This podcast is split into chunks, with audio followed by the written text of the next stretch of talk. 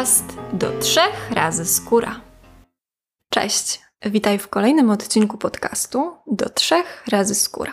Moim dzisiejszym gościem jest Joanna Pachałko, prowadząca podcast Babka Natura, w którym rozmawia z ludźmi żyjącymi i pracującymi blisko natury. Podcastem zajmuje się po godzinach, bo na co dzień zawodowo jest copywriterką i marketingowcem. Cały czas szuka sposobów na to, jak żyć świadomie, spokojnie i blisko natury. Mieszka na Podlasiu, w którym jest totalnie zakochana i do którego wróciła po siedmiu latach życia w Warszawie. Cześć Asiu, witaj serdecznie, witaj ponownie, bo dla niewtajemniczonych my mamy już wspólny odcinek z tym, że u ciebie. I wtedy rozmawiamy sobie o kosmetykach u babki natury, a dzisiaj porozmawiamy sobie o naturze. Cześć Monika, bardzo mi miło, że mnie zaprosiłaś. Dziękuję bardzo. Cieszę się, że możemy porozmawiać i na samym początku jestem ciekawa Twojej historii rozstań i powrotów do natury, bo jest bardzo burzliwa. tak, tak. Y, to jest trochę burzliwa historia, chociaż nie wiem, czy aż tak bardzo. Podejrzewam, że istnieją bardziej burzliwe historie. Moja opiera się na tym, że ja całe życie mieszkałam na Podlasiu i wyjechałam do Warszawy na studia, więc troszkę to można traktować jako rzeczywiście takie rozstanie z tą podlaską naturą. Ale z drugiej strony ja też miałam zawsze takie poczucie, że ja do tej natury wrócę. No i Warszawa to też e, jest dosyć zielone miasto mimo wszystko, więc ja też tej natury w Warszawie szukałam.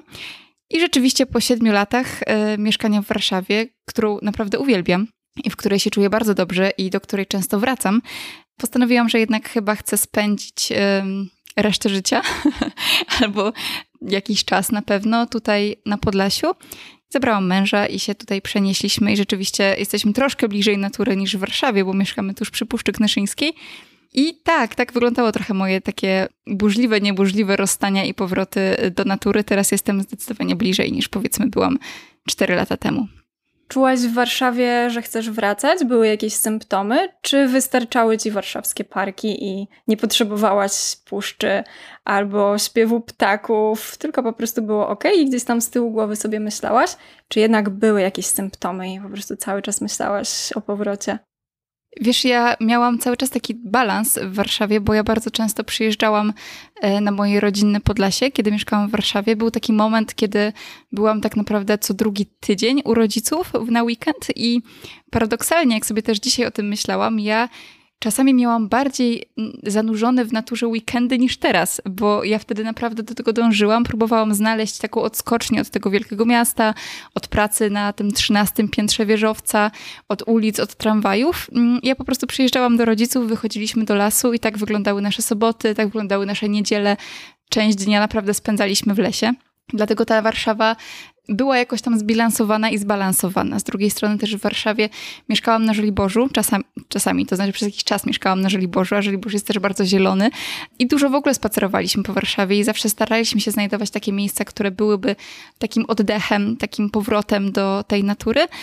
A to, że czy ja będę wracać, czy nie będę wracać, ja trochę zawsze miałam w głowie taką myśl, że ja nie spędzę raczej w Warszawie całego życia. Ja wyjeżdżałam na studia i bardzo się z tego cieszyłam, ale wiedziałam też, że ja się bardzo związałam z Podlasiem. Jestem związana z Podlasiem, bardzo kocham właściwie ten region i dobrze się tutaj czuję i bardzo chciałam wrócić, ale też na początku studiów nie wiedziałam, czy to będzie możliwe.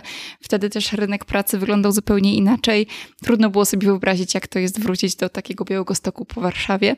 Na szczęście ułożyło się tak, że mogłam. Miałam też wsparcie rodzinów, rodzinów, rodziców, e, rodziny męża i mogłam sobie na to pozwolić. Więc to gdzieś cały czas z tyłu głowy się działo, że ja wrócę do, z Warszawy na Podlasie. No a przy okazji też um, cały czas starałam się być blisko tej natury w różny sposób. Czy to w warszawskich parkach również, bo są cudowne i przepiękne i Warszawa jest ogólnie też takim dość zielonym miastem, czy to właśnie wracając po prostu na Podlasie, bo z Warszawy teraz do Białego Stoku jedzie się niecałe dwie godziny samochodem, więc to też nie jest taka straszna wyprawa, a mamy dwie godziny i możemy być w puszczy, co jest super i, i bardzo skwapliwie to wykorzystywałam. Fajnie, że powiedziałaś o tym kontakcie z naturą w dużym mieście, z Twojej perspektywy jest to prosta rzecz, żeby zanurzyć się w naturze w jakimś dużym mieście? Czy mimo tego, że mamy parki gdzieś tam z tyłu zawsze słyszymy tramwaje i nie da się usłyszeć śpiewu ptaków. Wydaje mi się, że jest to możliwe. Ja też mogę mówić właściwie tylko o Warszawie, bo Warszawę znam najlepiej z tych dużych miast. Nie wiem, jak jest w innych. Warszawa jest dosyć zielona i jest dosyć dzika. Ma też taką dziką stronę Wisły. Ma naprawdę dużo zieleni i dużo parków. Jak się nawet jedzie tak świadomie przez Warszawę i rozglądasz się wokół, to widzisz, że to jest dość zielone miasto, jak na stolicę e, i na stolicę europejską. Wisła też nie jest e, wtłoczona w jakieś ramy, tylko płynie sobie takim swobodnym nurtem. Więc w Warszawie wydaje mi się, że nie jest to takie trudne i też chyba trzeba trochę przestawić umysł, bo ja mam takie wrażenie, że to nie zawsze musi być środek puszczy i my nie zawsze musimy iść do rezerwatu ścisłego w Puszczy Białowieskiej, żeby poczuć, że jesteśmy blisko natury. Możemy iść po prostu nad Wisłę, i tam spędzić czas. I oczywiście tak, żeby mm, starać się wejść w naturę, a nie na przykład siedzieć sobie tak po prostu mm, nie wiem, pijąc piwo, chociaż to oczywiście też jest okej, okay, ale, e, ale jeżeli już mówimy o naturze, to oczywiście warto byłoby wejść może gdzieś, e, gdzieś głębiej. Plus, jeżeli jesteśmy w parku i nawet słyszymy te tramwaje, to nie szkodzi. Myślę, że też jakby nie ma co się zafiksowywać na tym, że mam teraz godzinę do puszczy i przecież nie dojadę, bo zmarnuję na to pół dnia i będę wracać tutaj z powrotem, tylko po prostu korzystać z tego, co mamy. Ja nie miałam takiego poczucia, żeby mi tego bardzo brakowało. Może też dlatego, że ja rzeczywiście wyjeżdżałam do lasu e, co jakiś czas, ale też um, myślę, że takie przebywanie w parku, wśród drzew, obserwowanie wiewiórek, to też jest w porządku i to też jest ok i to też nas bardzo um, uspokaja i daje nam takie wytchnienie. I też tak sobie myślę, że właśnie jak jesteśmy w tym dużym mieście, to mm, dobrze jest znajdować takie momenty. I każdego dnia, czy, czy nawet w weekend po prostu wyrwać się, podjechać troszeczkę z tej naszego blokowiska, jeżeli gdzieś mieszkamy w jakimś mało zielonym osiedlu i po prostu znaleźć kawałek przestrzeni, kawałek trawy, e, jakieś drzewa i, i starać się w jakiś sposób tak ułatwiać sobie ten kontakt z naturą, ale też nie przejmować się, jeżeli mamy do tej puszczy daleko, bo to też nie jest tak, że każdy z nas tutaj mieszka zaraz przy lesie i może sobie do niego wyjść. Myślę, że to jest też duży przywilej, że, że, że ja na przykład mogę teraz tak robić, mm, ale też nie chciałabym, żeby ktoś, kto mieszka w Warszawie, pomyślał, że kurczę, no mieszkam w tym bloku i co teraz ze mną będzie. Też jeszcze a propos bloków, pomyślałam sobie, że w ogóle teraz to, że my mamy tak dużo roślin domowych, przecież to też jest teraz taki wielki boom na rośliny, na zieleń, to też jest jakaś forma spędzania czasu w naturze e, i to pewnie też się nie wzięło znikąd znikąd, prawda? Trochę to wraca i my robiąc sobie te urban jungle, czy jakoś projektując takie mieszkania, które są zielone, które mają dużo światła, które wpuszczają e, rośliny w różne zakamarki, to też jest jakiś sposób powrotu do natury i obcowania z tą naturą i to też jest fajne. Możemy mieszkać sobie na 15 piętrze, ale mieć po prostu dużo roślin w domu, wokół i wracać do nich, pielęgnować je, a później wieczorem przejść się do parku i to będzie w porządku. Tak, dokładnie. Wypracować sobie swój system po prostu. Dla kogoś będzie ekstra wyjście do parku, a dla kogoś innego, tak jak mówisz, po prostu domowa dżungla z fotelem, gdzie możemy chociażby trochę zaczerpnąć tej zieleni.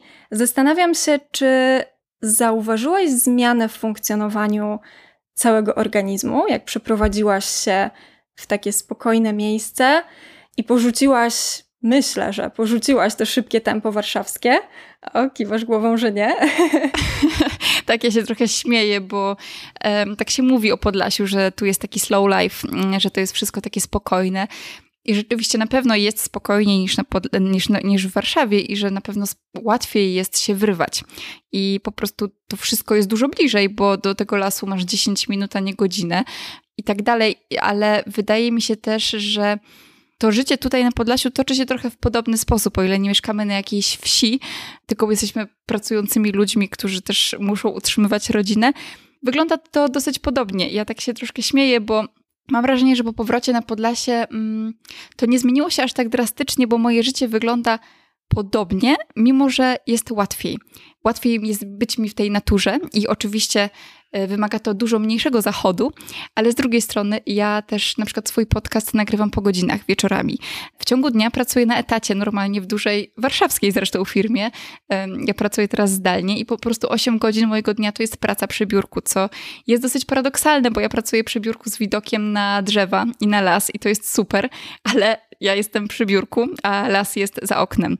E, I mogę do niego wyjść oczywiście w ciągu 10 minut, założyć buty i czasami z tego korzystam i, i wychodzę. Nawet nie wchodzę do lasu, ale po prostu idę po tej mojej wsi i też jest w porządku.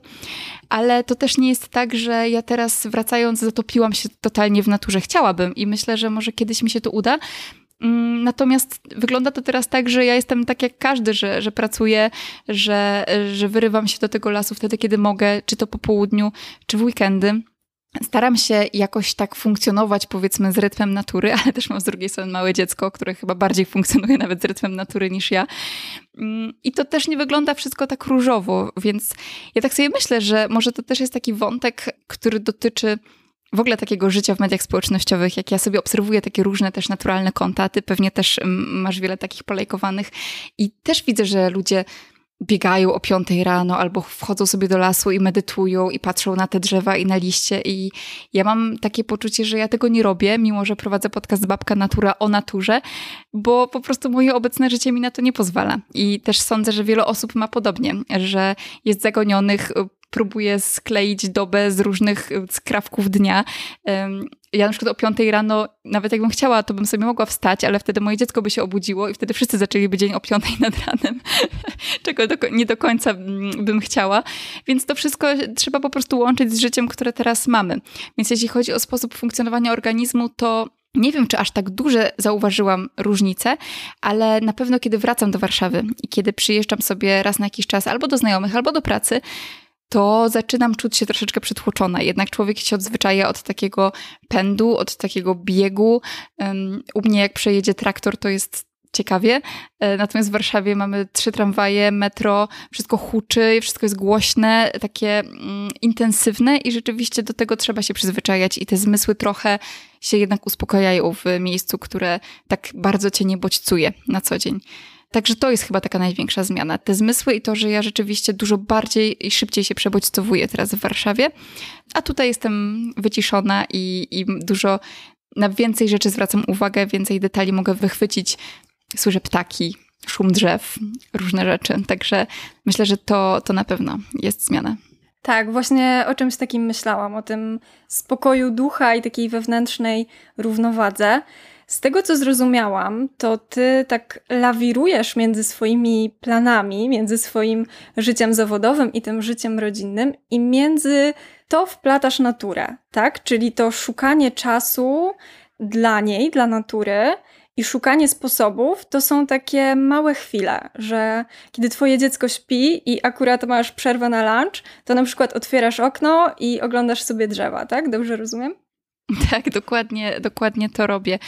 To jest właśnie tak, że ja próbuję znajdować dla tej natury czas, ale powinno być odwrotnie. Ona powinna być ze mną tak naprawdę przez cały czas i ja powinnam być w niej osadzona. I trochę tak bym chciała, myślę, że w przyszłości funkcjonować, żeby mieć więcej czasu na, na takie spacery, na takie bycie po prostu wśród tych drzew, czy wśród tych zwierząt, oczywiście nie mówię o jakichś dzikich zwierzętach, ale tak po prostu, żeby wyjść i, i słuchać sobie ptaków wtedy, kiedy mogę. Um, a teraz tak, trochę wyszarpuję ten czas. Myślę, że tak jak każdy z nas, bo też ja widzę coraz więcej osób, które mówią, że um, ważny jest dla nich taki kontakt z naturą, ważne jest bycie blisko tej natury.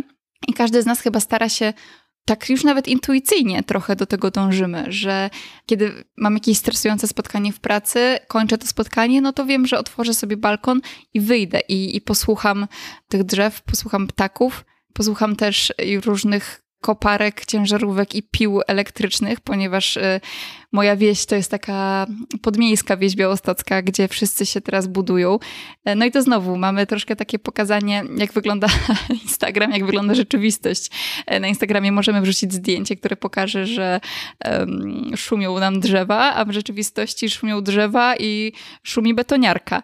I tak to wygląda. I ja też czasami wrzucam na Instagram takie zdjęcia, które um, jak ja je zatytułowałam, chyba taki hashtag miały, czego nie widać. I ja tam pokazywałam, że na przykład e, wrzucam jakieś zdjęcie lasu, czego nie widać, tego, że właśnie szłam z wózkiem i dziecko mi się rozpłakało. No i to jest takie cudowne, że ja mogę sobie iść i oglądać mm, wiewiórki albo tropić dzikie zwierzęta, ale ja tak naprawdę idę z wózkiem i zastanawiam się, czy drzemka skończy się za 3 minuty, czy za 5, czy mam jeszcze 15 na to, żeby sobie chodzić. I to tak, jest tak naprawdę ze wszystkim, jeśli, e, jeśli chodzi o takie wychwytywanie tych e, momentów blisko natury.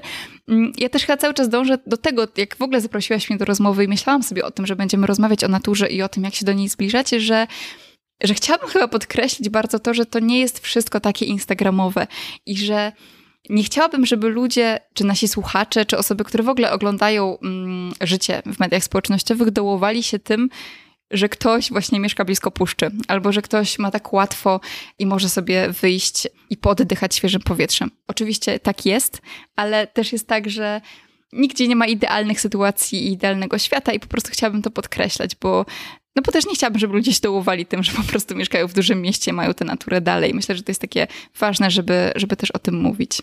Bardzo się cieszę, że o tym mówisz, bo to się wydaje oczywiste, ale jednak w dobie mediów społecznościowych to często o tym zapominamy, że tak jak mówisz, to czego nie widać, e, zrobię super zdjęcie, że jestem w lesie, a się okazuje, że obok jest tragiczna budowa i po prostu wszystko jest rozryte, ale jestem w lesie i wydaje się, że jest spokój.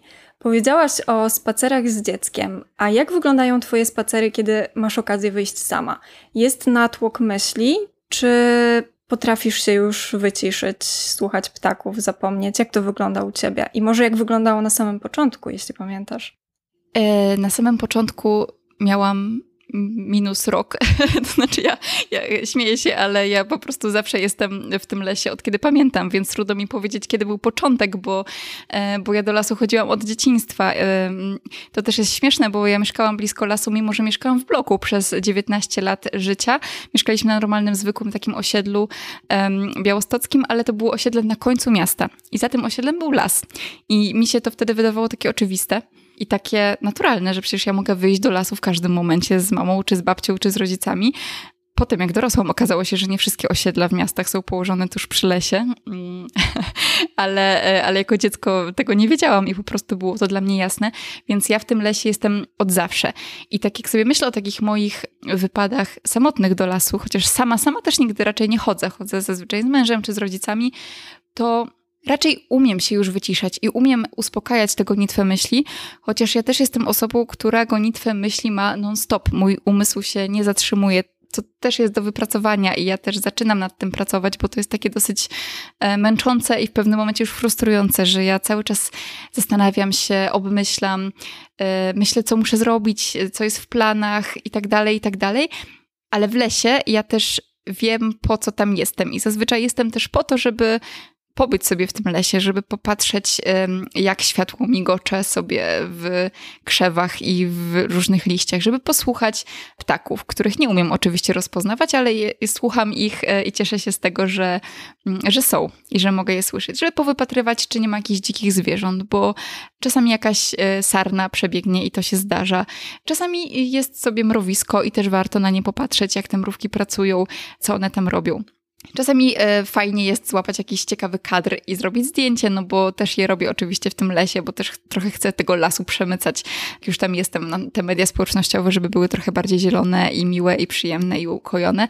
Ale też wiem, że ten telefon trzeba chować raz na jakiś czas, no bo to też e, nie ma sensu chodzić cały czas z telefonem mm, w miejscu, w którym trzeba wyciszać właśnie zmysły i się mm, uspokajać i być takim po prostu wyluzowanym, wychillowanym w jakiś sposób. Więc ten las jest dla mnie chyba raczej takim miejscem, w którym potrafię odetchnąć, potrafię się wyciszyć, bo wiem po co tam idę i wiem jaki jest mój cel. Ale czasami cel jest też taki, że idę coś omówić, omówić jakieś plany, albo zastanowić się nad tym, co będziemy robić w przyszłości, albo jak będzie wyglądał nasz tydzień. I takie rozmowy też się zdarzają. Także ten las jest dla mnie takim miejscem różnych rzeczy, w zależności od tego, czego w danym momencie potrzebuję. I cieszę się, że umiem się trochę przełączać między tymi trybami takiego wychillowania, wyciszenia, albo rozmowy, albo oprowadzania moich znajomych, którzy też przyjeżdżają i opowiadam im o tym, e, gdzie teraz idziemy, co będziemy widzieć i mm, jaka droga nas jeszcze czeka. Także to jest bardzo różnie. Wydaje mi się, że ten spokój potrafi, albo przynajmniej uczę się odnajdywać. Okej, okay, porozmawiałyśmy trochę o tobie, o Asi i się zastanawiam, a jaka jest w tym wszystkim babka natura? Tak, babka natura, y, trochę alter ego. Śmieję się, ale y, babka natura jest podcastem, który robię. Nazwałam go też tak dlatego, że raz, że trochę babką naturą chciałabym być ja, a trochę ta babka natura jest taką przewodniczką słuchaczy, którzy słuchają mojego podcastu. Ja też ten podcast zaczęłam robić dlatego, że sama czułam, że chciałabym znajdować sposoby na to, jak żyć bliżej natury, i chciałabym też w tę podróż i w tę moją naukę zabrać ze sobą słuchaczy. I babka natura właśnie mm, taka jest. Ona zadaje pytania, ona jest y, dociekliwa, ona się zastanawia, ona szuka różnych sposobów na to, jak można się do tej natury zbliżać. Więc ona jest trochę mną, bo ja też nie ukrywałam w podcaście nigdy, że ja się jakoś bardzo na naturze znam. I też od kiedy robię podcast, to przychodzą do mnie takie różne refleksje, że kiedy zaczynałam, y, wydawało mi się, że znać się na naturze to znaczy znać się na zwierzętach, rozpoznawać śpiew ptaków i mm, umieć zbierać grzyby, że to jest znajomość natury. I tak chciałam bardzo się w tym kształcić, chciałam rozpoznawać tropy zwierząt. E, dalej jakoś głupio mi, że ja tych ptaków nie rozpoznaję oprócz kukułki. Ale z drugiej strony poczułam, że znać y, naturę albo być blisko natury to też jest coś więcej, bo od kiedy też zaczęłam zapraszać kolejne osoby do mojego podcastu i słuchać, co one mają do powiedzenia, nagle zdałam sobie sprawę z tego, że ta bliskość natury to jest bardzo takie szerokie pojęcie i my tej natury szukamy w naszym życiu w bardzo, naprawdę bardzo różny sposób. I dla kogoś to może być rzeczywiście wyprawa do lasu w celu tropienia zwierząt, a dla kogoś to może być wyprawa do lasu w celu kąpieli leśnej i takiego zresetowania się. Dla kogoś to może być w ogóle, nie wiem, malowanie. Teraz na, na myśl mi przychodzi Kasia Ekes, malarka, którą zaprosiłam e, do swojego podcastu, która mm, stworzyła całą kolekcję obrazów malu, malując tuszami pozyskanymi z roślin. To też jest bycie blisko natury. Bycie blisko natury to też są działania ekologiczne i proekologiczne. Bycie blisko natury to też wybieranie naturalnych kosmetyków, o czym my ze sobą rozmawiałyśmy w naszym podcaście. Także ta natura nie sprowadza się tylko do rozpoznawania zwierząt, choć oczywiście pewnie znajomość e, zwierząt też bardzo pomaga nam mm, w zrozumieniu w ogóle tego, jak działa natura i, i funkcjonują różne mechanizmy. I, i takie obalanie mitów dotyczących różnych zwierząt też wydaje mi się taką ważną częścią mojej działalności. I chciałabym to też pokazywać w podcastach i podkreślać, że no nie wszystkie rzeczy, które, które się dzieją, czy, czy zabijanie zwierząt, nie, no to, to nie jest do, dobra droga i raczej powinno się robić troszeczkę odwrotnie. Więc to się wszystko składa na jakiś taki wielki wszechświat, wielki kosmos tego, o czym można mówić, kiedy się mówi o naturze. No i babka natura jest chyba po prostu Myślę, że mną, bo ja też e, chyba mam nadzieję, że tak to nie wychodzi z tego, co mówię, opowiadam w podcaście i tego, co pokazuję u siebie, że to też nie jest tak, że babka natura jest. Mm, takim leśnym skrzatem, leśnym człowiekiem zanurzonym w środku puszczy, bo nie jest, bo babka natura mieszka na skraju tej puszczy i pracuje w korporacji. I, tak, e, I tak to wygląda, ale mam nadzieję, że jest właśnie taką przewodniczką i taką osobą, która pyta mm, i która się uczy razem ze słuchaczami. I mam nadzieję, że słuchacze e, podobnie to odczuwają. Dzięki Tobie i Twoim rozmowom właśnie zrozumiałam, że bliskość natury to jest szerokie pojęcie tak jak wspomniałaś, to mogą być place zabaw, to mogą być kąpiele leśne, to mogą być zabawki dla dzieci, albo działania ekologiczne, proekologiczne, które znamy. A powiedz mi, czego się nauczyłaś od swoich gości? Wiem, że to będzie bardzo trudne pytanie, bo miałaś niesamowitych gości, ale może są takie rzeczy, które praktycznie od razu wdrożyłaś do swojego życia, może które jakoś zmieniły nawet Twoje poglądy albo myślenie? Hmm, tak, to jest trudne pytanie, bo ja przeprowadziłam już 30 parę rozmów i rzeczywiście każda rozmowa zostawia we mnie jakiś ślad i każda rozmowa mnie czegoś uczy. Chyba nie miałam takiej rozmowy, która zupełnie by zmieniła moje myślenie, bo ja też tych gości obserwuję już często wcześniej. I ja ich znam, i znam ich poglądy, i też mniej więcej nie to, że wiem, co mi powiedzą, bo nie wiem, często się zaskakuję i często jestem też pod wrażeniem ich wiedzy i tego, co przekazują, ale mniej więcej mm, myślę, że trochę wsiąkłam już w ten klimat i, i mniej więcej wiem, o co tutaj chodzi, ale z drugiej strony są rozmowy, które zostawiają taki ślad, który później jakoś tak się rozszerza w tym sercu i, i coraz bardziej na mnie oddziałuje.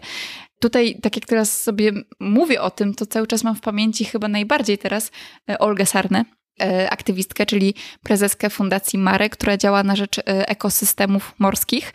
Ja właśnie z Olgą rozmawiałam dość niedawno, bo mm, przy okazji właśnie rozmów mm, w ramach plebiscytu Liren Kobieta, Innowacja, Natura i Olga w ogóle wygrała ten plebiscyt i zgarnęła też nagrodę publiczności i zajmuje się rzeczami, o których no mówi się niby sporo, bo to są morza, oceany, zanieczyszczenie wód, y, mórz i oceanów, ale każdy trochę to tak zamiata pod dywan. Ja przynajmniej mam takie wrażenie, że wiemy, że tam się dzieje źle, ale ciężko nam sobie wyobrazić to dno Bałtyku, ciężko nam sobie wyobrazić dno oceanów, bo to jest takie odległe, prawie tak odległe jak kosmos.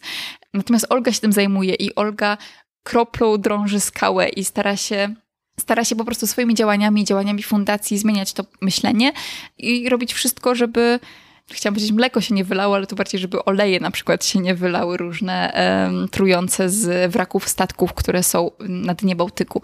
I to była taka rozmowa, która pokazała mi, że kurczę, jest tyle ważnych i palących spraw, które wciąż nie są wystarczająco mocno nagłośnione. I, um, I to chyba była jedna z takich rozmów, które w ogóle tak najdłużej, najbardziej utkwiły mi w pamięci.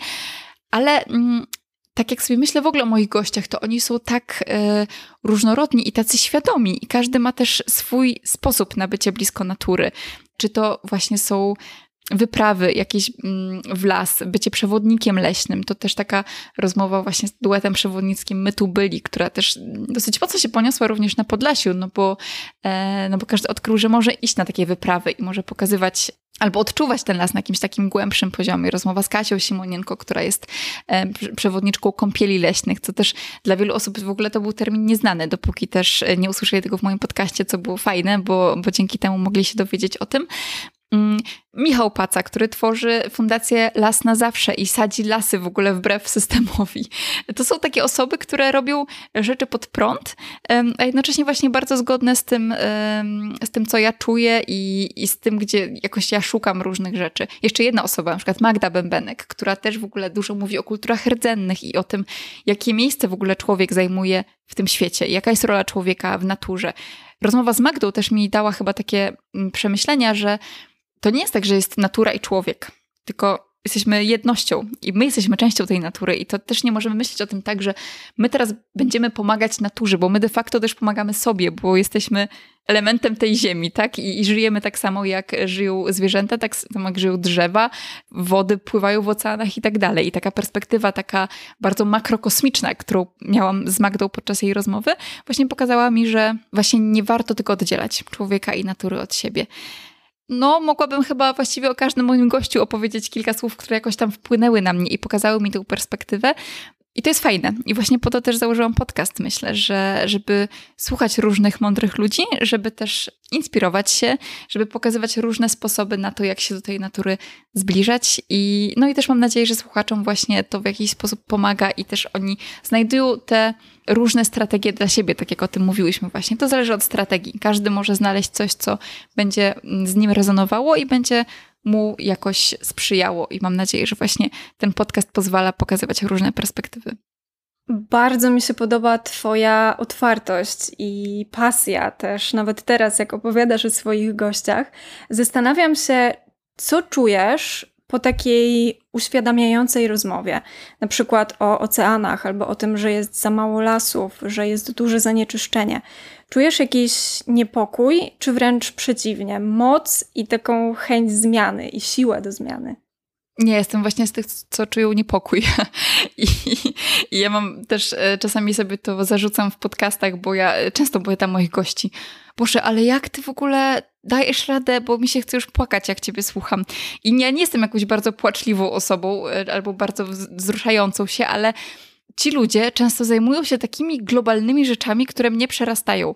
I ja nie wiem skąd oni biorą tę siłę. Ja nie wiem skąd oni mają siłę do tego, żeby mm, to zmieniać, żeby to pchać do przodu, żeby taką syzyfowy trochę kamień cały czas pchać. Ja mam nadzieję, że on nie jest syzyfowy i że to nie jest tak, że on będzie spadał i po prostu runiemy w przepaść y, katastrofy klimatycznej, bo od tego też trochę jestem daleka. Jestem chyba taka trochę wyważona w tym wszystkim, że Są osoby, które bardzo też otwarcie mówią o tym, że boją się katastrofy klimatycznej i ich to przerasta i przeraża. Ja nie jestem jeszcze na tym etapie, ale z drugiej strony przerażają mnie takie ogromne, globalne rzeczy, bo ja od razu myślę sobie o tym, że to wszystko i tak zależy od korporacji i właściwie to już nie mamy na nic wpływu. I próbuję znaleźć sobie taki złoty środek, żeby chyba robić rzeczy, które działają jakoś na ten mikrokosmos, na to środowisko wokół mnie. Mm, co mogę, to robię i staram się oczywiście robić rzeczy, które jakoś dobrze wpływają na tę naturę, ale tu też nie chodzi o takie wprost ekologiczne działania, bo one są jakby w miarę oczywiste chyba też dla nas wszystkich, którzy jakoś siedzimy w tych naturalnych tematach, ale też może chodzi o takie pamiętanie, że ta natura jest dla nas jako ludzi po prostu ważna i warto być blisko i warto czuć do niej jakiś rodzaj znaczy jakiś rodzaj, no sympatię po prostu, czuć, że jakąś przyjaźń z tą naturą. Ja też myślę, że mm, takie nasze najfajniejsze wspomnienia, nie wiem czy wszystkich, ale moje najfajniejsze wspomnienia są z dzieciństwa takie, kiedy ja byłam blisko natury, e, z rzeki, z jeziora, właśnie z lasu, e, ze słuchania ptaków, ze słuchania żab. To są rzeczy takie niezapomniane i które najbardziej gdzieś nam w tej pamięci zostają. I ja też chciałabym żeby to tak było. Taki właśnie to jest taka moja mała misja, żeby właśnie pokazywać mojemu dziecku, jak to wygląda, żeby samej o tym nie zapominać i po prostu cały czas wracać, wracać, wracać do tej natury, mimo że się jakoś tam od niej oddalamy, no to po prostu znowu wracać i uświadamiać sobie, co tak naprawdę jest ważne. I ja po tych rozmowach czuję, że jednym słusznym kierunkiem dla mnie jest po prostu zajęcie się tym mikrokosmosem i strasznie podziwiam osoby, które mają siłę zajmować się globalnymi sprawami i myśleć na takim makrokosmicznym poziomie. Ja chyba jeszcze tej siły nie mam, choć może się to zmieni i może będę, będę kiedyś tak robić, ale teraz dla mnie najważniejsze jest chyba właśnie takie bycie tu i teraz i, i pokazywanie ludziom, że tak można i że to jest blisko i że warto też y, o tę naturę dbać, bo też teraz jeszcze mi się przypomniało, chyba rozmawiałam kiedyś też o tym w podcaście, że kiedy się jest blisko tej natury i się na przykład często chodzi do lasu i nagle widzimy w tym lesie śmieci, to to jest coś, co nas jakby do żywego porusza, bo to jest rzecz, którą my widzimy w naszym lesie, na naszej ścieżce i, i, to po prostu czujemy i to możemy zmienić, tak? Możemy te śmieci zabrać albo możemy zrobić coś w naszym otoczeniu, żeby ich nie było, mm, zgłosić to komuś i tak dalej, i tak dalej. I to są te takie rzeczy, które ja bym chciała chyba robić i których podcast mnie w jakiś sposób uczy. Właśnie chciałam Cię zapytać, jak objawia się Wasza przyjaźń między Tobą i naturą i chyba mi odpowiedziałaś na to bardzo obszernie, cieszę się. Myślę, że właśnie tak, jak powiedziałam, czyli to są takie mikro rzeczy, ale to też jest chyba pokazywanie tej natury wszystkim, którzy tego chcą. Ja się staram zabierać moich znajomych, którzy przyjeżdżają e, do lasu, pokazywać im jezioro, zabierać je w jakieś takie małe, małe wyprawy, bo to mi się wydaje też takie fajne, żeby inspirować innych do takiego podobnego życia albo do podobnego myślenia o tej naturze. Przyjaźń z naturą to też jest pokazywanie na przykład dzieciom, że zwierzęta są fajne i zwierzęta nie są takie straszne i że warto na przykład głaskać koty zamiast ciągnąć je za ogon. I to są może takie banały, ale nie każde dziecko o tym wie. I, i ja mam takie wrażenie, że warto po prostu o tym mówić i warto też y, dzieciom takie obrazy w, w głowie zaszczepiać, pokazywać, żeby one, one to miały i żeby one to miały od dzieciństwa. I chyba to jest takie dla mnie najważniejsze, jeśli chodzi o przyjaźń z naturą, żeby zaprzyjaźniać z nią też innych. Tak jak sobie teraz o tym myślę, że dla mnie to jest chyba bardzo ważne, żeby jakoś w jakiś sposób też innych do tego inspirować. Tak sobie pomyślałam, czy miałaś jakąś sytuację, że musiałaś interweniować, widziałaś, że ktoś nie okazuje należytego szacunku, łamie gałęzie albo wyrzuca śmieci. Miałaś takie sytuacje, że musiałaś stanąć w obronie swojej przyjaciółki? Nie, wydaje mi się, że nie, bo ja zawsze widzę już ten y, efekt nieszczęsny. Jakoś nigdy nie widziałam, nie przyłapałam osoby, która, która rzeczywiście na moich oczach by coś robiła. I to znowu, to jest trudne pytanie, kurczę, bo gdybym była sama i gdyby tych osób było więcej, tak, co powinniśmy zrobić w środku lasu? Nie wiadomo. Okropne to jest i strasznie to jest takie frustrujące, że nie ma tych narzędzi takich bardzo dostępnych, żeby, żeby coś robić, ale zdecydowanie gdybym ja też sama czuła się jakoś bezpieczna, bo to też pewnie o nasze bezpieczeństwo jakoś chodzi, to oczywiście bym interweniowała. Mam taki przypadek na przykład, że u mnie w puszczy jeżdżą to nawet nie są kłady, to są jakieś takie motory strasznie głośne i jakoś młodzi ludzie, że tak powiem, jeżdżą tymi motorami po prostu w środku tej puszczy i on jedzie motorem prosto na mnie, ja nic z tym nie zrobię, no bo nie, nie mogę stanąć na jego drodze, bo mnie rozjedzie, albo się po prostu, nie wiem, on wpadnie do rowu, ja razem z nim. I to jest okropne, to jest taka bezsilność, że widzisz tego człowieka, który krosem, to to są krosy, on jeździ tym krosem po tej puszczy, robi tak okropny hałas i po prostu tak mnie to denerwuje, no i jakby w momencie, kiedy on przejeżdża, to ja nic nie mogę zrobić. I, I, nie wiem, pewnie powinnam znaleźć na to jakiś sposób i postaram się pewnie w przyszłym sezonie, bo oni robią to zazwyczaj latem. Może spisywać ich rejestrację i gdzieś to zgłaszać i tak dalej, i tak dalej. Ale taka bezsilność wobec tego, że czasami naprawdę widzisz coś i w tym momencie danym nie jesteś w stanie nic zrobić. Możesz stanąć na środku drogi. No ja tego nie zrobiłam, bo jednak mimo wszystko się trochę boję tego krosa.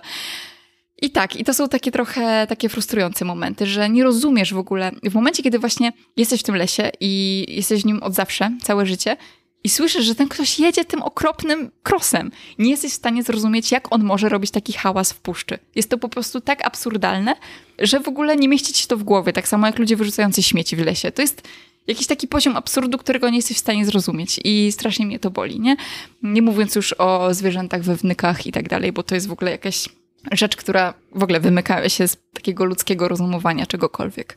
Tak, ja się czuję w takich sytuacjach trochę jak dziecko, które uczy się życia. Też widuje krosy w lasach, albo na przykład kłady, albo w parkach narodowych nawet, i myślę sobie, kurczę, przecież jest zakaz. I dla mnie to jest oczywiste, jest zakaz i zakaz jest dla czegoś, z jakiegoś powodu, bo zwierzęta, bo przyroda, bo unikalne gatunki mchów. I ja o tym myślę i dla mnie to jest oczywiste i po prostu halo, przecież jest zakaz, jak tak można? I wtedy czuję się, wiesz, jak takie dziecko, które jest naiwne w jakimś stopniu. No nie? Tak, bo myślisz sobie, to jest takie oczywiste. Przecież jakby ktoś to powiedział, to dlaczego tego nie respektować, nie? Albo w ogóle sam fakt, że ja sobie wyobrażam, co te zwierzęta muszą czuć, kiedy to jest tak głośne, tak okropne. I dla mnie to jest takie jasne, a dla tej osoby to jest w ogóle zupełnie alternatywna rzeczywistość. W ogóle nasze myśli się gdzieś nie spotykają. A może się spotykają i może to jest kwestia edukacji, może to jest kwestia jakichś systemowych zmian, które trzeba zrobić. No i właśnie um, też sobie w takich momentach myślę, że może ja się nie powinnam załamywać, tylko działać i to się zmieni, tak? Może nie za rok, nie za dwa, ale może za dziesięć. Też nie chciałabym brzmieć jakoś tak bardzo pesymistycznie, bo może to są rzeczy, które da się na nie wpłynąć, ale w momencie, kiedy właśnie jest taka zwykła sobota, idziesz i ktoś na ciebie wjeżdża, no to, to, to nie wiesz, co masz zrobić w, w takiej jednej tej sekundzie, prawda? No i to jest takie trudne. Tak, dokładnie. Wtedy to nasze zdrowie i bezpieczeństwo jest na pierwszym miejscu. To jest taka bardzo szybka decyzja. A przez e, pryzmat Twoich doświadczeń i tych wszystkich rozmów, które odbyłaś i które masz w planach, jak byś określiła ważność natury w naszym życiu? No myślę, że ona jest kluczowa. To znaczy, trudno mi sobie wyobrazić, żebyśmy jakoś funkcjonowali bez tej natury, bo jednak człowiek tak jak właśnie mówiłam o tej rozmowie z Magdą Bębenek, człowiek jest naturą w jakiś sposób i, i my no, na dłuższą metę nie możemy bez natury funkcjonować. Pewnie jakoś możemy, bo to robimy w tym sensie, że no, są momenty, kiedy długo nie jesteśmy blisko natury, ale jak to na nas wpływa? Nie najlepiej, nie najlepiej na nasze zmysły, na nasze nerwy, na nasze zdrowie, tak po prostu. I wydaje mi się, że to jest takie jasne i oczywiste, ale to też ciekawe, że tak jak teraz patrzę sobie, obserwuję różnych twórców w sieci, dużo osób zaczyna o tym mówić, że kluczowy jest dla nich powrót do natury, albo że wyjeżdżając zawsze szukają natury. Twórcy mówią, że kiedyś, kiedy byli powiedzmy młodsi, ale to są dosyć młodzi ludzie, więc powiedzmy jak mieli 19 lat, to uważali, że natura nie jest taka ważna, że oni chcą zwiedzać miasta, że chcą mm, gdzieś rozwijać się w jakichś aglomeracjach, a potem na przykład po siedmiu latach nagle dostrzegają, że kurczę, fajnie jest przespacerować się po lesie, fajnie jest być nad jeziorem, nad rzeką i po prostu się wyciszyć. I to wszystko się chyba ze sobą wiąże, bo my do tego wracamy jako ludzie, my wracamy do tych medytacji, my wracamy do uważności, my wracamy do bycia tu i teraz, no bo w tym takim pędzie i w tym biegu mm, no nie możemy dłużej, bo to nas jakoś wypala i no i po prostu nie da się, nie da się, więc te wszystkie powroty i te wszystkie rzeczy, które są w jakimś takiej sferze well-beingu, powiedzmy, i tak ostatecznie kończą się na naturze. To jest w ogóle ciekawe, że nawet takie bycie zero waste, e, świadome życie, to i tak ostatecznie sprowadza się do bycia blisko natury.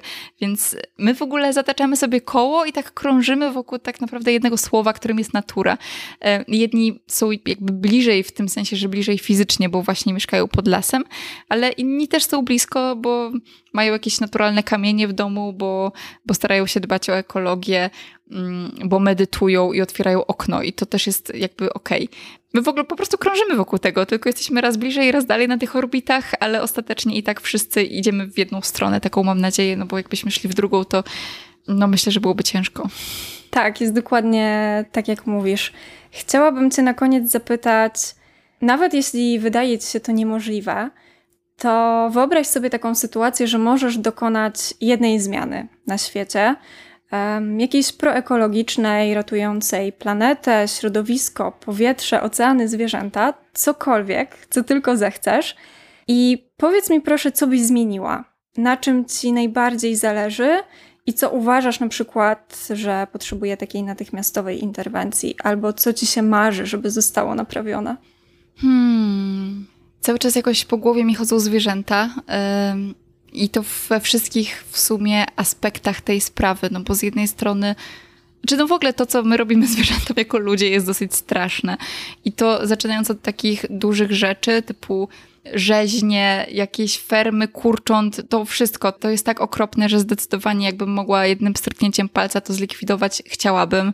Chciałabym, żeby więcej osób nie jadło mięsa, a nawet jeśli jadło, to z jakichś human... znaczy humanitarnych, no trudno to powiedzieć. Ja też nie jestem jeszcze jakoś określona, jeśli chodzi o wega... Ja sama nie jem mięsa, ale też nie chcę tutaj od odpowiadać za wszystkich, bo wiem, że ludzie generalnie czasami potrzebują tego. Są, są różne głosy, tak? Ale chodzi o to, żeby też jeżeli jemy, no to żeby jeść jakoś tak nie robiąc strasznej krzywdy tym zwierzętom.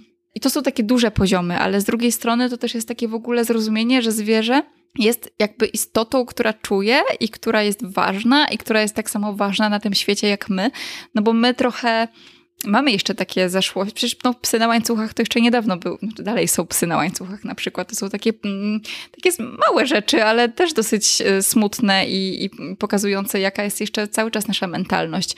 E, małe kotki topione w workach w rzece też są. I to jest takie, to jest dla mnie takie nieludzkie, bo ja strasznie mnie to zawsze um, dotyka i ja bardzo odczuwam to cierpienie i bardzo bym chciała, żeby cierpienie zwierząt się skończyło. Chyba to jest jakieś takie podsumowanie tego, że w ogóle dlaczego my, my ludzie i zwierzęta nie możemy jakoś koegzystować? Tak jak, nie wiem, w naturze też zwierzęta zjadają jedne drugie, no bo tak to wygląda i wilki polują oczywiście na inne zwierzęta, lwy i inne drapieżniki. Nie wszyscy są roślinożerni, ale to wszystko się odbywa w jakiejś takiej wspólnej homeostazie, nie wiem czy dobrze to nazywam, ale takim po prostu kręgu życia, jak mówił, mówił Mufasa.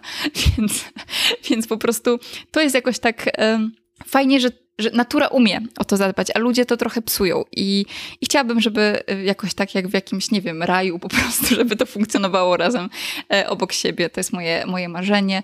No a w międzyczasie mam nadzieję, że chociaż takie małe kroki będą się odbywać i, i że ludzie nawet przy okazji tych domowych zwierząt będą rozumieli, że zwierzę czuje i zwierzę żyje i zwierzę zasługuje na życie takie godne i z szacunkiem. Po prostu to by mi się marzyło chyba najbardziej. Tak, na szczęście pojawia się coraz więcej głosów i też badań, jakby to było potrzebne, że zwierzęta czują, że mają emocje, że się przywiązują, że tęsknią i że po prostu mają jakieś emocje i że powinniśmy je traktować naprawdę zdecydowanie lepiej. Tak, no tak. Ciekawe jest to, że potrzebne są badania, nie? To znaczy, to jest takie oczywiste, ale rzeczywiście, jeżeli komuś są potrzebne to badania, że zwierzę czuje i ma emocje, no to może je sobie przeczytać. Jeżeli ktoś po prostu to czuje sercem, to może to poczuć sercem. Ważne, żeby, żeby jakoś sobie to uświadomić, nie? I, I to byłoby super, naprawdę. Byłabym szczęśliwa. Bardzo dziękuję Ci za dzisiejszą rozmowę, za to, że w swoim podcaście pokazujesz nam różne perspektywy i też uświadamiasz, że bliskość natury to szerokie pojęcie i że czasem może nam się wydawać, że nie jesteśmy blisko natury, a tak naprawdę jesteśmy. Moim gościem była Asia Pachałko z podcastu Babka Natura. Dziękuję bardzo Monika za rozmowę.